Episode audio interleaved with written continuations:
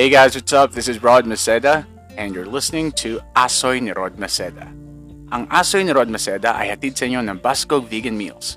Buscog, vegan life is the best. I'm Happy Vegan Burgers. Pizza Nako. Cebu Property Man. And uh, for this episode, our featured guest is a Canadian children's vegan book author, an ESL teacher, and he lives in Taiwan. And he loves books. Of course, he's an author. And uh, he also has the, the kindgarden.com site where you can get uh, free ebooks if you join his mailing list and uh, get to know him more when we come back here on Asoy ni Rod Maceda.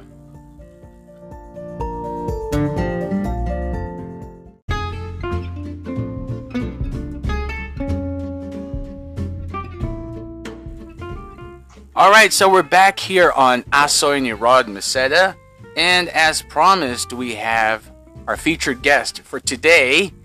Uh, he is a children's vegan book author, an ESL teacher, and he lives in Taiwan. He's going to talk more about himself, and also he's the owner of thekindgarden.com. Let's welcome Scott Reeve. Hi, Rod. How you doing? There you go. Hey, Scott. Welcome to the show. Thank you. Appreciate you uh, having me here. Yeah, and thank you for accepting my invite. You know, I couldn't believe it. But hey, Scott, um, about um, tell us about yourself. Wow, it's like an interview. Tell us about your you, Scott. Um, that's a pretty general question. Yeah, yeah, it's, it's kind of like an ES. Oh no, no. Okay, I'm sorry about that. Like, let's just change it. It's a um, who is I am, Scott Reeve? I am 49 years old. That's uh, I, I can talk for hours if you want me to. Yeah, yeah, that would be great. I would love to. Okay, Scott. Um, uh, tell us about uh, who is Scott Reeve. We'd like to get to know you more.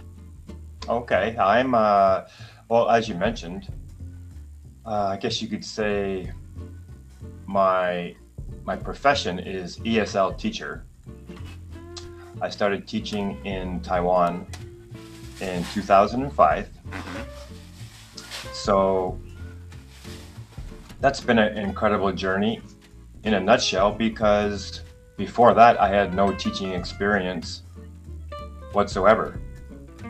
And I basically learned on the job. So after how long is that? 17 years now. Um, I've definitely become much more comfortable with teaching, and I mostly teach kids. So it's just in my nature to, it's in my, I guess you could say I'm kid friendly. Yeah. Okay. Um, to give a, a funny example of my personal life, even as an adult, when I used to live in Canada, because I'm from Canada, when my family would have dinners, I would eat, I would actually prefer because we'd have the adult table and the and the children's table, right? So I would prefer to sit at the children's table, even in my 20s and 30s, Mhm. because the adult table for me, the uh, conversation was just too adult. They talk about politics, they talk about houses, they talk about, you know, things in the government, and I'm just like, mm, not really interested in that. Too, a little bit too serious for me. So I'd go sit with the kids and we'd have fun. We would just, you know, Mm-hmm. say jokes and be silly. So I guess, like I said, I, I'm kid friendly. I have a very childlike nature. Mm-hmm. And so, God, I didn't, like I said, I didn't have any experience growing up. I didn't take children's studies in school or anything like that. So I guess God directed me to the place where I'm at now, and that was, you know, to teach kids and to spend, you know, spend time with kids and not just teaching them English, Mm-hmm. but I actually I don't call myself an English teacher. I call myself a teacher who teaches in English. Oh yeah, that's uh. So yeah, um, there's there's a subtle difference in there, and it's just I like to teach kids about ethics in life, um, how to be nice to their parents and their teachers, how to be polite. Um, and of course, that extends to animals and even bugs. The other day, because when you're in the classroom, there's you know a fly can fly in at any time, there's a spider in the in the corner, right? And there's an ant crawling on, and so kids, I don't know, it's I don't know if I should say it's natural, but it just seems like most kids want to step on them or or hit them. I don't think oh, it's no. natural. I think it's just a habit that we have as humans to kill bugs. Um, they're pesky, and let's just kill them. That's not. Um, I, I just teach. I just teach the kids. Okay, we shouldn't kill things, even if they're small. It doesn't matter, big or small. We shouldn't kill any kind of animal or insect. So I just teach them to catch the catch the bug, and we'll put them outside. And usually I do it, and they can see me doing it. And then over time, they might say, "Teacher, look, look, I got an ant." And I'll say, "Okay, what should we do?" And, and they'll say, "Put them outside." So that's called learning. Mm-hmm. Um, and so it's not necessarily that isn't English grammar and phonics, but that's more like life lessons, and in that case, respecting all life. So actually, I consider myself a, a teacher who teaches in English, and I'm, like I said, I teach about oh, healthy food choices. Mm-hmm. Mm-hmm. I like to teach about environmental preservation and as I mentioned, kindness to animals and respecting humans too, and respecting kids. Just all the all the morals and, and values that all kids should be taught and should be shown as well, not just not just taught, but they should be shown these things. So, and um, just connecting that to my books, that's exactly what I try to write about in my books. Is are those themes, and I just try to make it imaginative, imaginative creative, colorful, and fun. So that's about that. In a nutshell, that's what I'm kind. Of... And Scott, um, about your uh, books, what, uh, how did you start uh, this? I should I say career, but how did you become a writer? Um, becoming a writer. Now that's a great question because again, like teaching, I didn't I didn't even like English in school. To tell you the truth, um, I wasn't really a school person in general. So I didn't I didn't receive any type of um, like formal education. So and that includes writing, of course. So I mostly grew up mm-hmm.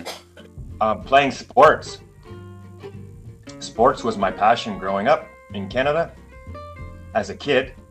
And then when I became a teenager, um, partying became my passion. Oh, really? And yeah, I dropped the baseball bat for um, for a bottle of beer, and so I led that lifestyle for about ten years. Rod, ten years of partying. Okay, I see that. From like 14 years old to like 24 years old. Mm-hmm. So partying, and then I was just a normal Canadian kid in my eyes. Um, a partier, of course, just eat eat meat and fast food and all that stuff. Okay, I get it. Yeah. And uh, whatnot. And so then I woke up. I became more conscious of what life should be about, and that's living. If you're partying, you're kind of leading a life of um, degrading yourself, your body, and your mind. Mm-hmm. It's not really a positive lifestyle. So when I was about 24, 25 years old, I got into more of a positive lifestyle. And then, which led me to vegetarianism. And I quit drinking alcohol. Mm-hmm quit drugs, uh, quit partying with all those substances. But I still partied. I, I like my music. I like world music. Um, jazz music, all type all types of music. So I still like to have fun, just without the alcohol or the drugs. And then the next step I had was letting go of the meat. Yeah, we'd like to hear that. Yeah. Um, That well, I'm supposed to answer your question about writing, and I'm getting there. Yeah, yeah, of course. Um. So uh, I let go of the meat, and all of a sudden, my whole body, I lost like between the alcohol and the meat, um, quitting Mhm. both of those, I lost like mm, 10 or 20 kilos. I'll say 10 kilos. Just my my secret to weight loss. You Yeah. want to hear it? yeah. Yes. Of course. Of course. Please, Scott. everyone i should post this on my facebook my secret to my secret to weight loss is doing no exercise whatsoever hmm all you got to do well if you're a drinker quit drinking alcohol and if you're a meat eater quit eating meat because when i did both those things i lost like i said 10 kilos fairly quickly and my energy level shot up through the roof i became energetic all of a sudden hmm so I got all this energy. Now I'm vegetarian. And I guess, you know, I have to kind of do something. So I started doing some advocacy for the vegan lifestyle and to protect animals and stuff. And I guess that led into my writing. So let me think. Oh, I'll back up. I'll back up one second. So then, uh, actually, I'm living I'm living a good lifestyle, and then a friend of mine said, "Scott, do you want to teach English overseas?" And I'm like, uh, I don't know. It's not really. Sounds kind of, I don't want to say scary, but I don't. I never been overseas before, and I grew up in a small town. hmm And they said, well, just come on, let's just try for one year. So I said, okay, let's do it. So we end up in Taiwan. This is in 2005. Okay. So I turned vegetarian in 1997. hmm So eight years later, I became a teacher in 2005. And that, like I said, that took me three or four years to figure out how to become a teacher because I didn't have any training. And the school provided training for me, but it still took three or four or five years to, you know, um, become stable and become a good teacher and, and stuff Mhm. like that. So, in the meantime, as I'm teaching young kids, and I, I got the young kids vibe, I'm learning. I'm learning how to teach with games, and and I read storybooks to them, and all that stuff. I got invited to a big environmental slash vegan conference in Los Angeles, California. Wow. And this was this was a the big the big turning points in my life. I already mentioned when I quit drinking and hmm and quit eating meat. The next one was moving to Taiwan. And this next one was a big one. It was going to this um, going to this environmental conference in, in Los Los Angeles. hmm Uh, friends of mine invited me to come for three weeks and help with the organization of it. hmm So that in itself was an experience. But getting getting closer to the writing part now, how I became a, a, a children's book writer. The last the last day was the big conference, and it was all an all day event. There was like I think nine speakers, and they all spoke for like you know a solid forty five minutes to an hour, like nine hours hmm of vegan VIPs Yeah. Okay. speaking all about their journey and their purpose and their path on veganism. So we're talking like uh, Dr. Will Tuttle. Are you familiar with any of these guys? Howard Lyman. Mm, not really, but I would love to meet them someday. Well, I mean, um, most people won't meet them, and I was just lucky enough to. But their books, Dr. Will Tuttle has a world famous book called The World Peace Diet. I'm starting to envy you now, Scott. Tell me about it. the World Peace Diet? Mm, yeah, just a little bit about it.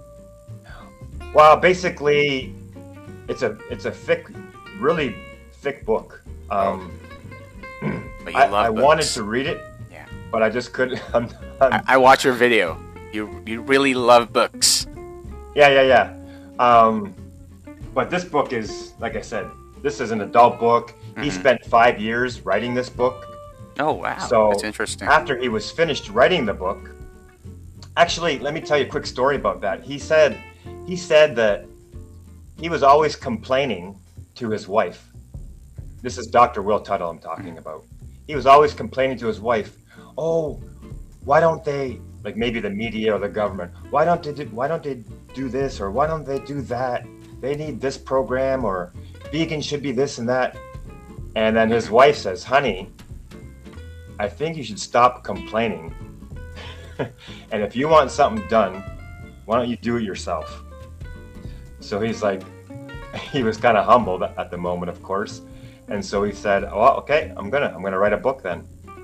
And it took him Mhm. five years of research and writing, and he wrote it called the World Peace Diet. the world. And is- sure enough, it became famous, and that's why he became a famous vegan speaker, motivation, uh, maybe not motivational speaker, but a speaker on behalf of the animals and the earth Mhm. and the vegan lifestyle. So he's been invited around the world to speak. So maybe your your listeners can check out that book. Sure, we're gonna check it out for sure. Yeah, it's one of and plus that was about he published this probably 2000. I, I don't know. I'll say 2005 as a guess. hmm So it's been around for 15, 15, 20 years. So he's the one who inspired you to become a writer. No, he's he's one of the ones. He was he was on the last panel, so with other ones, and just the whole energy of the whole day was just they were so powerful and they gave so many important facts about why everyone should be vegan and saving water and it saves food and earth's resources and the whole compassion side of it to you know um, become more empath- empathetic with animals and people and yourself like thinking about thinking about animals how do they feel when Mhm, they're all mhm, trapped in the cages mhm. you know if you're if you're chickens how, how do chickens feel when they're in the cage Yeah, yeah. I'm you, Scott. So- yeah. I bring this I bring this aspect up a lot. I usually I like to use zoos a lot um because children are very familiar with zoos. And I just taught a lesson last week. I posted it on my FB, and all I do is I put like two squares. One square is a jungle or the forest or nature, and there's trees and there's water and there's the sun, there's birds, there's grass. Then I'll put like a, you know, a giraffe or a zebra and I'll say, look, they're having fun, right? And they're with their family and they're playing, whatever. And then on the other side of the square, uh, on the other side, I have another square, and I'll put a zoo. And it's just a square box, and I'll I'll draw the zebra, and then with bars, like he's in a prison, right? And there's no trees, no grass, no sun, Mm, and maybe a little bit of food. And so kids can clearly see that the zebra is not happy and sad. So that's teaching empathy. How does the zebra feel? Right? yeah, yeah, Scott. Because kids are used used to looking at things and just, you know, they're kids. They think about themselves mostly. And so teaching kids how other, not just animals, but other other people, other kids, you know, how do you how do your parents feel? How do your how does your brother feel right now? You know, so that's a, empathy is one of the best things we can teach kids, in my opinion, of course. But um, anyways, so all this all these topics um, are like just are like just being absorbed by my by me probably all the audience as well. And the energy is just so positive. And so I've, I have all this inspiration to um, Mm, no, I have I, I, I had all this inspiration in my mind, and I was flying out the next day. Mhm. So my friends took me to the airport, and two things happened that changed my life. Um, between so the conference was number one. Number two is my friends took me. I, I rarely tell this story, but um, this aspect. My friends took me to an amusement park on Mhm. like Santa Monica Boulevard. You know? No, not Santa Monica Boulevard. You know, you know, in Los Angeles, the beaches. Never been to Los Angeles yet, but yeah, They I'd love these- to. They're famous. They're in many movies and TV shows. Yeah. Uh, the beaches in LA, and they have all these carnivals and kind of uh, amusement parks and stuff like that. Mm. So they took me there, and my friend, who I had no idea, she used to be, um, she's French. She she was from France. She used to be the junior golf champion of France. Wow. And I'm like, what? Because there's a golf game, and her name was Sophie. And Sophie said, I'm going to go play that game and I'm going to win you a prize, Scott. I'm like, it looks really hard. Like, it's a, it's a long shot to get the ball in the hole. And I said, I don't, I like it. And then my, I was with two friends, and the other friend said, Scott, um, Sophie used to be like a, a amateur champion golfer. I'm like, no way. and so you'll never believe it. You get two shots, and it's like basically impossible to sink the ball. Like, like impossible. Just like most amusement games are. So she she um she tried the first time and she just missed, and the second time she sunk the ball in the hole. I couldn't believe it. And so the guy gives me a snake. That's the prize. Oh, stuffed- really? A stuffed snake, I st- okay.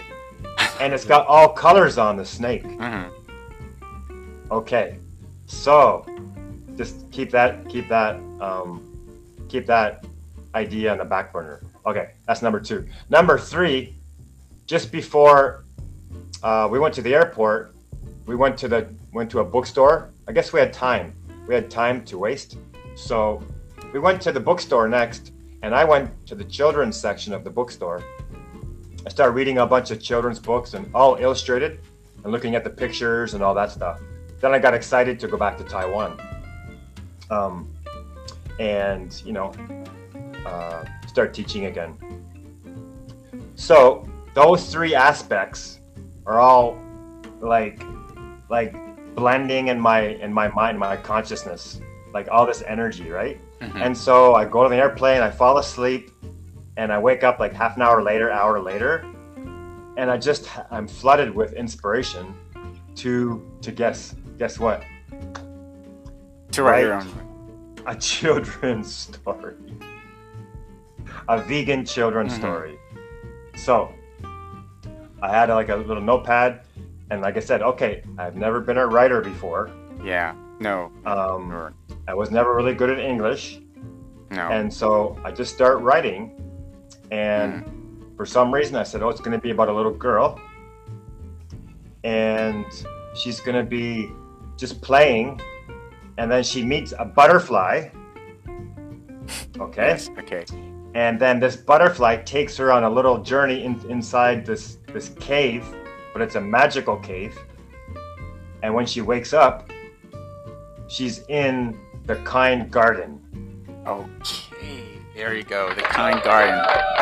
the kind garden became my uh, my website That's right.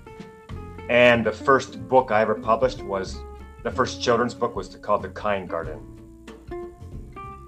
I see. And so when she enters the kind garden, I'm still scribbling on my notes. And oh, okay, oh, the kind garden. And then oh, she she needs like someone to teach her. So guess who the teacher became? The uh, rainbow snake That's cool. from the stuffed animal. yeah. That was your prize. Yeah. Right. And then, but I was a little bit leery, you know, snakes are snakes. People might associate them with maybe negative qualities. But For some religions. yeah. I had been to Australia um, eight or ten years earlier, and I was interested in the Aboriginal culture, and they have a, a rainbow snake story. hmm And so for them, the, a rainbow snake represents creation. Wow. So I'm like, I'm I'm gonna keep the snake in my story, and I'm gonna make the snake positive, and he's gonna be this little girl's guide through the kind garden. He's gonna teach her about healthy food, hmm uh, rainbow fruit, hmm and ultimately he's gonna he teaches her um, the the main point of that story is when after her long journey in the kind garden she gets, she gets hungry. Hmm and the main this the main sentence in the story is when she says oh i'm hungry oh it's getting late i'm getting hungry can i have a hamburger on a plate Okay. And so the snake says, Sorry, my dear, we don't eat animals here. They love life. That's very clear. And on the next page, all the animals are running in the field or, or jumping in the mm-hmm. water, and the cows with their cow babies, Mhm. you know? So they're just, they're living their life in freedom and, and in, in love, right?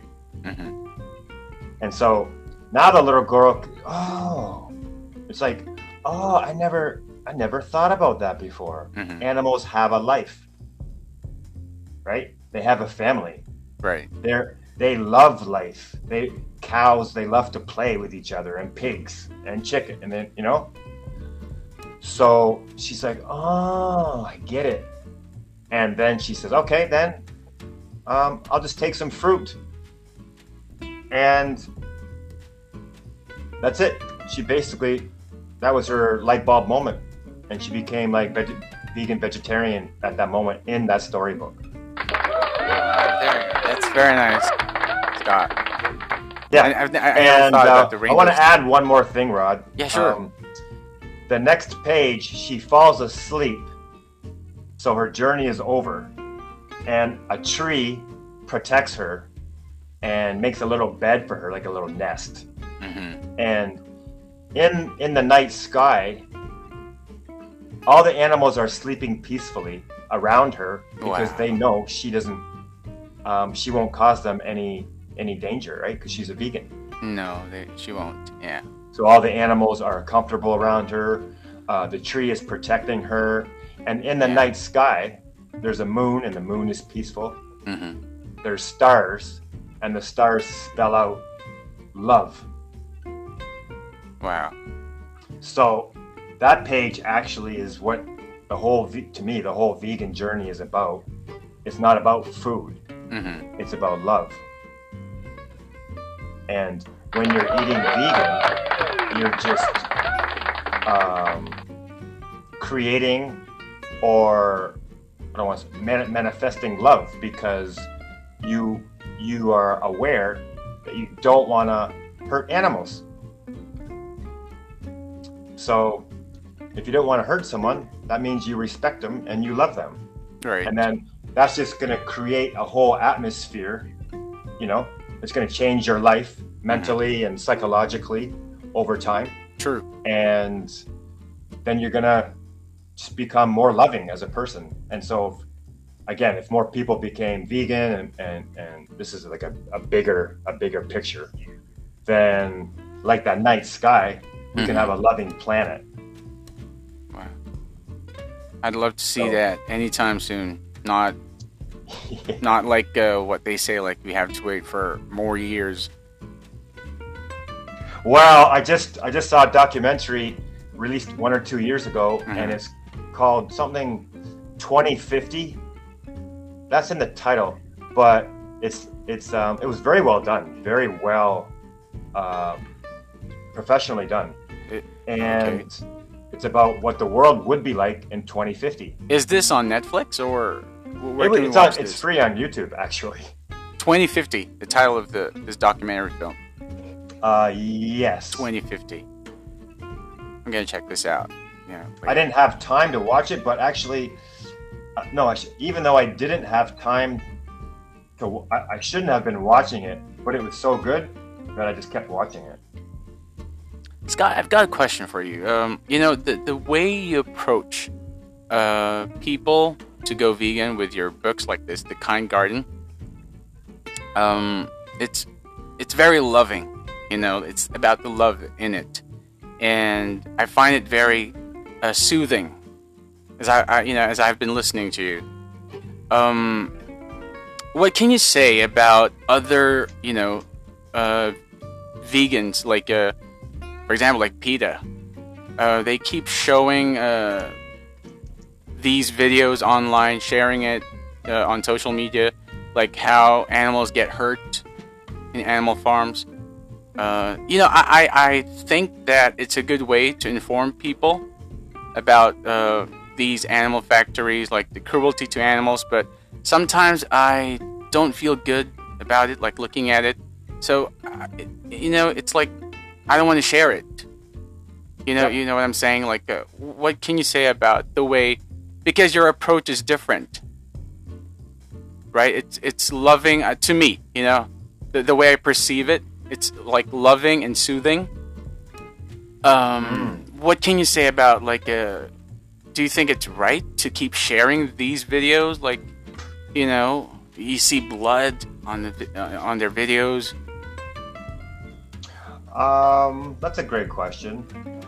I, I think I think people are, are all different and they will respond to different mm-hmm. things. So, I mean, for me, of course, I have to be as loving mm-hmm. and as colorful as possible because I'm yeah, dealing with, with, kids. You're the kind There's garden no... story. I, I, I feel you. I understand you, Scott. Really, I yeah. do. Yeah, there's no, mm-hmm. there's no. Actually, okay, I'll tell you a quick story that really mm-hmm. drove that point home. I was teaching a grade five class, so they're mm-hmm. like ten year old, and and it was at the end of the class and I wanted to show them a video. It was an animation video, so it wasn't real like a real animal cruelty video. Mm-hmm. But to be honest, there was some there was cruelty in in the animation. Mm-hmm. But I still at that moment my judgment was it's it's okay. These kids are old enough. Mm-hmm. So when I showed the video, uh, okay, the video was finished, and then the kids went home. The next day, the principal, mm-hmm.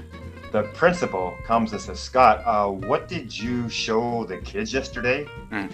Because um, I can't remember if multiple or at least one parent called in and said, "Oh, my daughter um, was a little bit disturbed by what she saw mm. in Teacher Scott's class." and so that experience um, taught me how to how to um, how to teach or how to introduce children to this very heavy super, super heavy topic mm-hmm. and it depends again for, for children it depends on their maturity level, of mm. course. So, big difference between a grade one and a grade five and a grade 12. Mm-hmm. So, you take that into consideration, number one.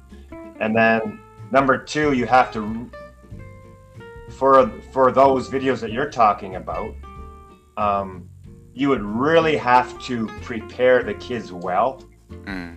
if you're going to show them any type of cruelty like real real time cruelty Mm. And so maybe like I'm talking weeks, weeks of preparation, mm. um, researching, reading, talking about it in class, seeing some pictures 1st mm-hmm. just a very gradual, you know, introduction before you show them the real thing. Mm, yeah, it's good.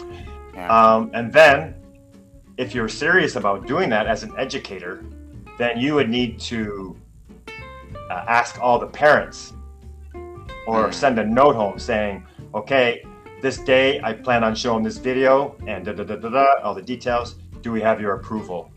Mm-hmm. Um, and then the parents have to sign off on that. And then they could even come and watch. Actually, that's how. That's how like um, included this this topic should be. Mm-hmm. And so, yeah. And then then you watch the watch the video, and you're just ultra sensitive about the kids, how they're feeling, and you can stop it at any time to uh, talk about the situation, ask questions, and whatnot. And then afterwards, you have to have follow up. Like, how do you guys feel? Like, Mm-hmm. you know, is there anything we can do? You know, on and on and on. So, for kids to show an, a, an animal to animal cruelty video to kids, you really, in my opinion, you really have to have a, a plan Mm-hmm. in in in in place Mhm. and as and follow it and for little kids they don't need to see that well i don't know Mm. i've read some parents they just they say it's the truth i'm going to show my kids the truth Mhm. so but from my perspective um, i don't feel kids need to it might be the truth but they don't need to have that in their minds at such Mhm. a young age That kind of approach, right? yeah they don't children they don't children need to be as we need to keep children's purity and innocence in my opinion as long as possible like I think so too. they don't need to watch the russian ukraine war on the news no, no. they don't but i know a lot of parents are, are well watch watch it with their kids and stuff like that.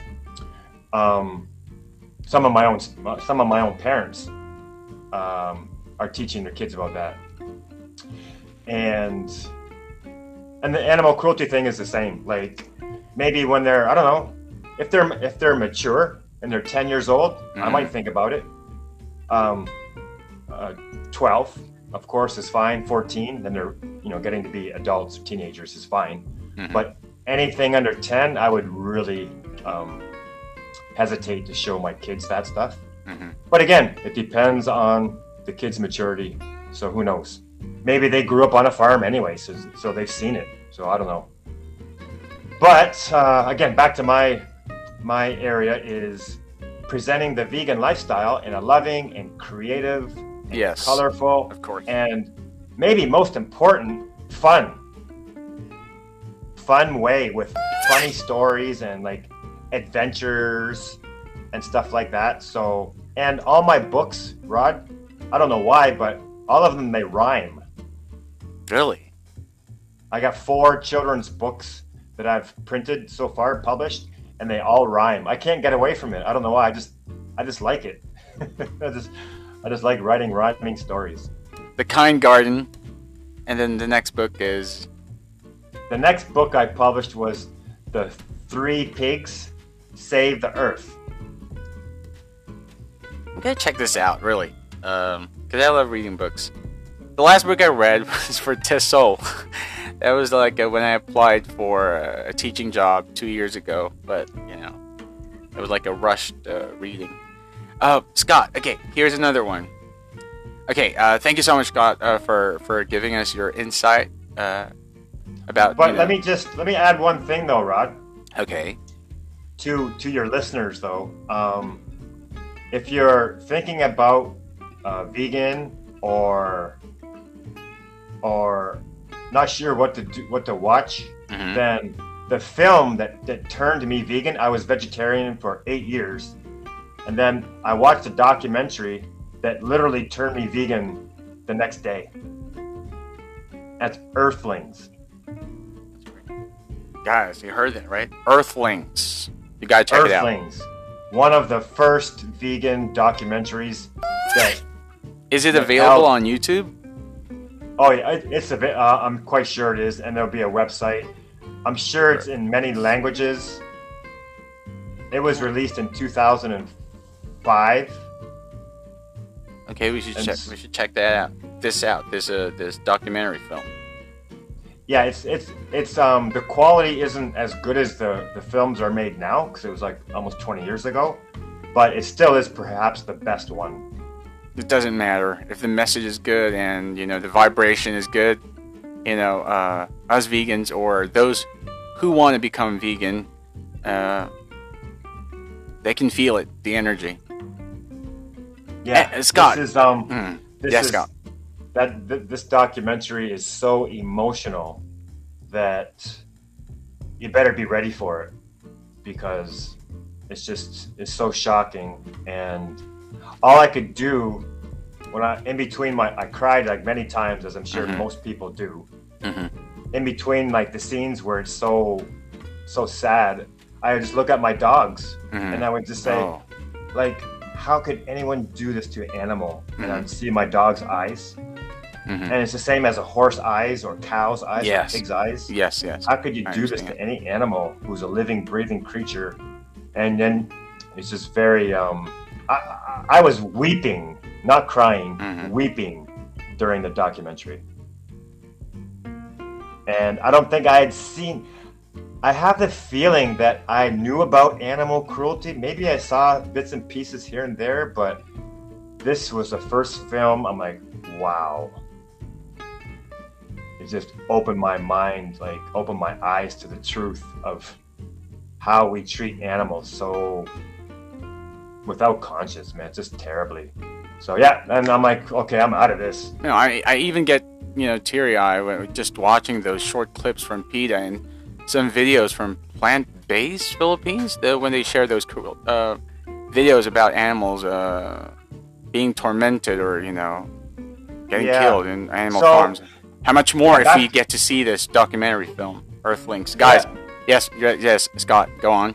back to your question though that's so then yeah I, I like there's for children of course it should should be children's books or um, i have games and lots of activities hmm but for anybody who's a teenager or above then especially these days maybe you know the adults they need to see the truth they need to see that Mm. But when do you think is too much?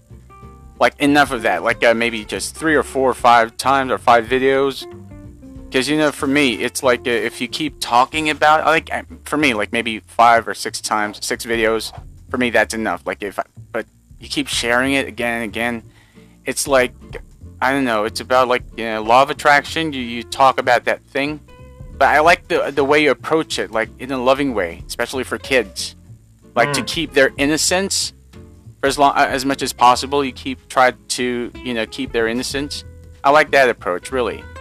Yeah, and to tell you the truth, why? I mean, in in an ideal world, why can't we have that innocence as teenagers and young adults, hmm and and as humans? Like, I think I still have that. I don't think I ever let go of my innocence, so to speak, and that's probably why I feel so easy to teach kids, joke with kids, and kids Mhm. love me because I think they feel like I'm one of them.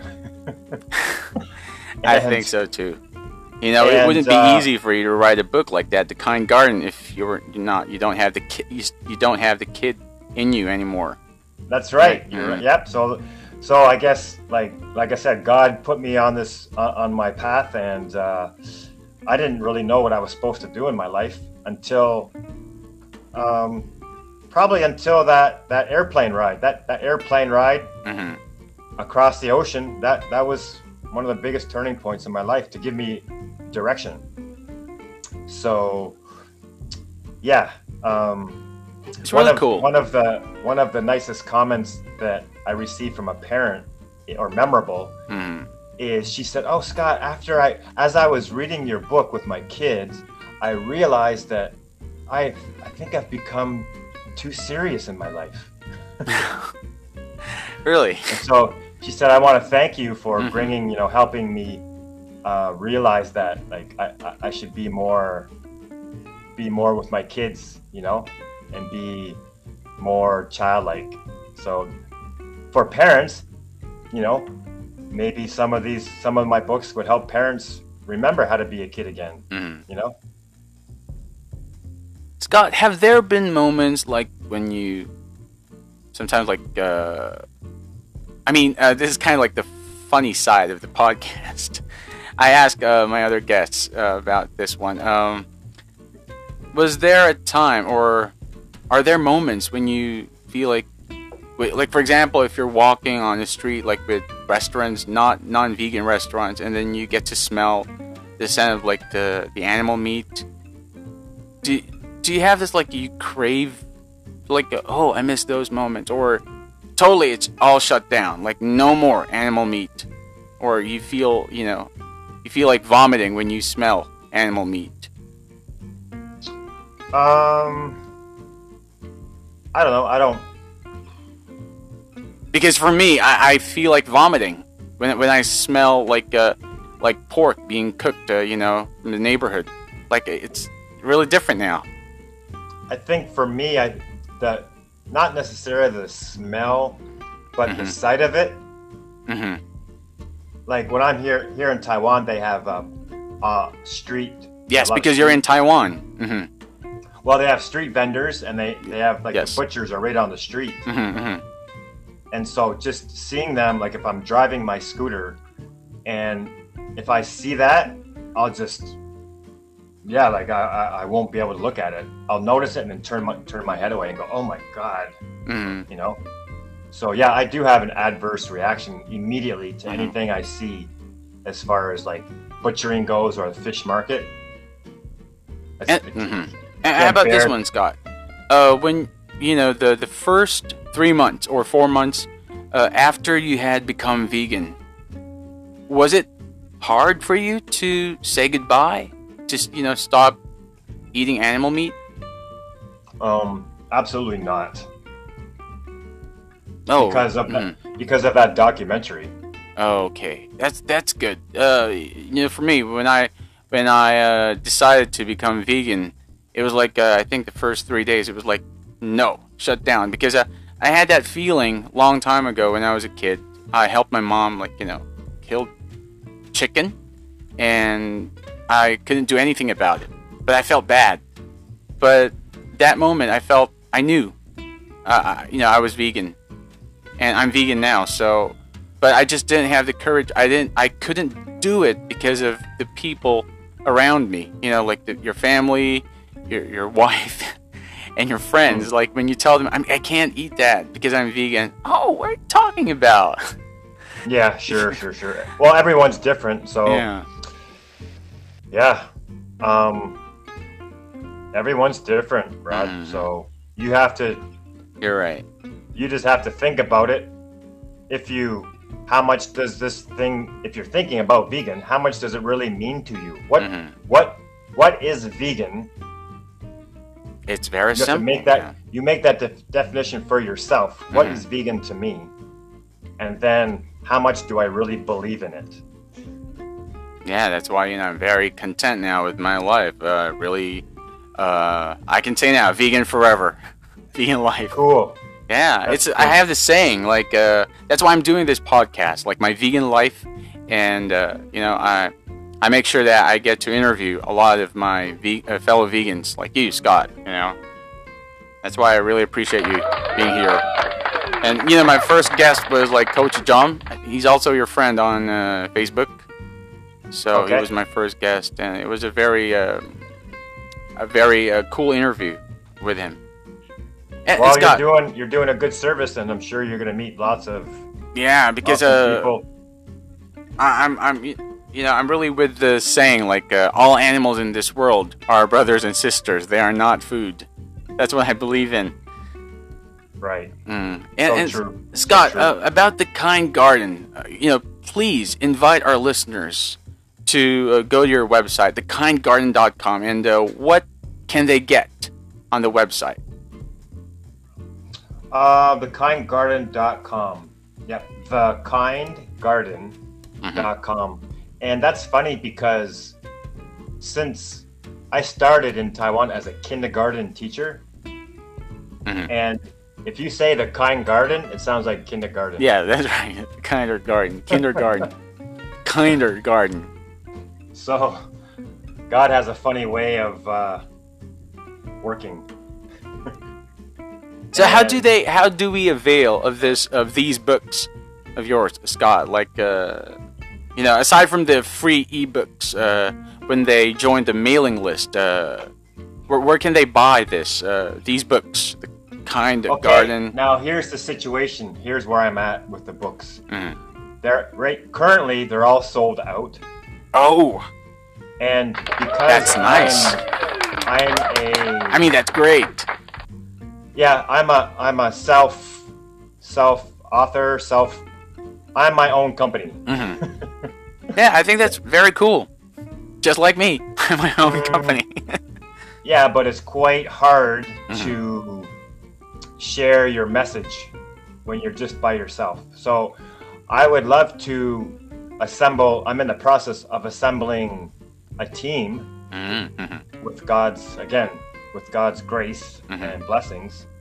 I have illustrators who are friends of mine, but I need like, um, maybe I like to get these books translated and Mhm. then mark marketing. I'm not real great at. Need to hire a mark. So I'm in the in the process of making the Kind Garden a really small online um, online company. hmm And the purpose, of course, is to share veganism in a fun way with Yes. children. Yes. But uh, also, and this is what me and you talked about before Mhm. before the podcast. I would like to. I don't know when, but in the future, after I get established, Mhm. create some type of a vegan hub where this is this is for children, where children illustrators, children who can who can draw really good, and there's tons of children who can draw who are very talented, Mhm. where they can draw, and I'm gonna um, I'm going to connect them with children writers hmm and the children writers will write stories, vegan stories, and then the the children illustrators will be able to draw the pictures, and the, the two kids can make a book together. Yeah, that's a that's a very a great idea. You know, that can be hopefully not age. not not in too distant future, like anytime soon. Yeah. Well, in the meantime, like I said, um, for your listeners, Rod, if anyone contacts me and they would like a free ebook, hmm then I can send them an ebook. Yes, to all the charge. listeners right now. Okay, Scott Reeve, uh, uh, children's b- vegan book author. Please go to his website. It's www.thekindgarden.com and uh, just fill up the mailing list so you, you can receive uh, free ebooks from uh, from Scott Reeve himself. Right, Scott? Yep. Did no I have problem. to say that? it should have been you. And I'll Yeah. work on getting um, I'll work on getting the books printed again, hopefully soon, and maybe one day, maybe this year, who knows, Mhm. maybe next year, I'll have at least one of the books in Tagalog. Mm. Yeah, and also Bisaya, uh, Scott, because you know there are a lot of people here in the Visayas region in the Philippines. Uh, they don't have, uh, they don't know anything about veganism. They think like when you're when you're vegan, they think uh, you're a vegetarian, or they don't know. They think when you're a vegan, you just eat grass. Yeah, You know, and even if you explain it like you know for like an hour or two, they just nod and just you know they move on like uh, like nothing happened, like uh, oh yeah yeah. So I think uh, it, this should be translated, like for example in Cebuano Visayan. You know, I mean I mean there are Yeah. people who would love to help you, Scott, and I think uh, I'm one of them because I, I really want to spread veganism here in the Philippines. I'd like to help our fellow vegans, Scott. okay, let's do it. yeah, it. let's do it. Yeah, this is not going to be the first and last time that we, you know, we're here together on this podcast. Okay, Yeah, Scott is going to be with us again the next time, right, Scott? Appreciate it. Yeah, Yeah. Let's give Scott a round of applause. Woo! Maybe you don't hear the, the cheers, but it's on my uh, effects here. Scott, thank you so much for being here with us today. Uh, guys, uh, check out Scott Reeve uh, on the www.thekindgarden.com to get free ebooks. You have to fill up the, the mailing list and you can contact Scott. Just go to facebook.com slash WCN800. Uh, we're going to post uh, his contact details and uh, more about his books. Yeah. So Scott, um, please, uh, your message, closing message for uh, this podcast. My closing message. Yeah, to to those who want to become vegan but still having a hard time saying goodbye, Daidian, to animal meat. Um, maybe I'll just I'll use a quote from my Three Pigs book. Mhm. Love all creatures and always be nice. That's right. Yeah. There we go, Love Scott all Reeve. creatures.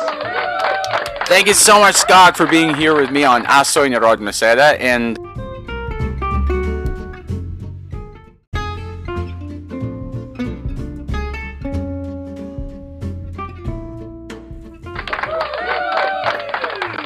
Okay, so thank you so much, Scott, for being on the show. So, uh, sa lahat ng mga listeners natin, uh, punta lamang po kayo sa www.thekindgarden.com para makakuha po kayo ng mga free ebooks, yun sa mga mahilig dyan sa free.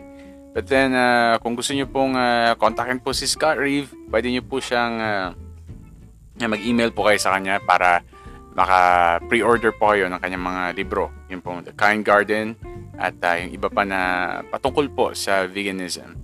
Ayan, so maraming maraming salamat po sa mga nakinig sa atin. Um, gusto nga pala pong uh, pasalamatan ng ating uh, sponsors, ang uh, Baskog. So para po sa mga nandito sa lungsod ng Cebu, sa Minglanilla, Talisay, Mandaue, ah, kung nais po ninyo mag-pre-order ng napakasarap na vegan meals, ready to eat na po yan. They have the vegan steak and vegan pansit. Magtungo lamang po kayo sa facebook.com slash baskog800. Maaari nyo na pong i-pre-order ang kanilang uh, Baskog Vegan Steak at Baskog Vegan Pansit. Uh, mag-PM lamang po kayo sa kanila through Messenger or maaari nyo rin po silang tawagan sa kanilang landline. Meron din po silang mga packed seitan. Ito po yung veggie meat namin mga vegans. Yung mga hindi pa nakakatry niyan, itry nyo po. Napakasarap talaga. They have the regular seitan and the marinated special seitan. At uh, masarap po, sobra. Kaya ano pang hinihintay ninyo? Pre-order na. Just go to facebook.com slash buskog800. Buskog Vegan Meals. Buskog. Vegan life is the best. I would also like to thank our sponsors, I'm Happy Vegan Burgers and Pizza Nako. Also, we have uh, Cebu Property Man. Kung uh, gusto po ninyong uh, lumipat dito sa Cebu, yung mga nandito naman sa Cebu, yung may mga asawa dyan na uh, foreigners na gusto nyo pong uh, uh, magstay na dito sa Cebu, uh, maaari nyo pong kontakin si uh, Jerome Roden para po sa inyong uh, bibilhin na house and lot or condominium or uh, properties. Basta ano po yan.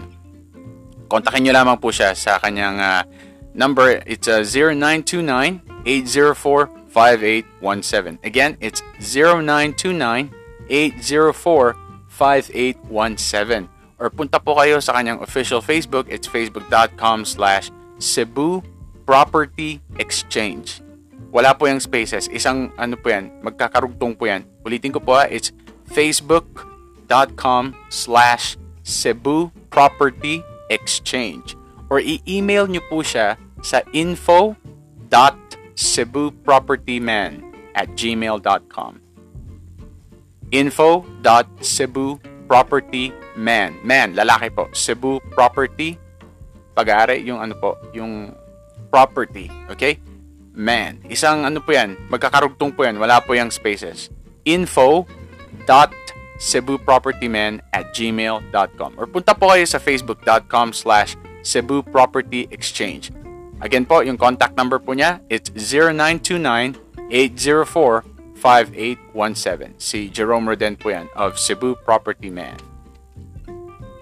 Okay, so maraming maraming salamat po sa inyong pakikinig dito sa Asoy ni Rod Maceda.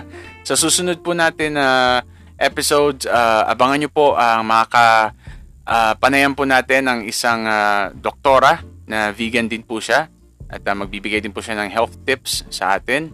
Kaya abangan nyo po yan at sa Aldab Nation naman na nakikinig din sa akin, abangan nyo po ang susunod na Aldab Baliktanaw. At sa mga Puppy Love fans at sa aking mga mga fans ng uh, Rod Maceda. Uh, para sa mga uh, for more sexy updates about me, just go to my official website. It's www.rodmaceda.online or follow me on my social media account. So alam niyo na po yan. So maraming maraming salamat po and always remember, All animals in this world are brothers and sisters. They are not food. This has been Rod Maceda for Asoy ni Rod Maceda. Have a good one.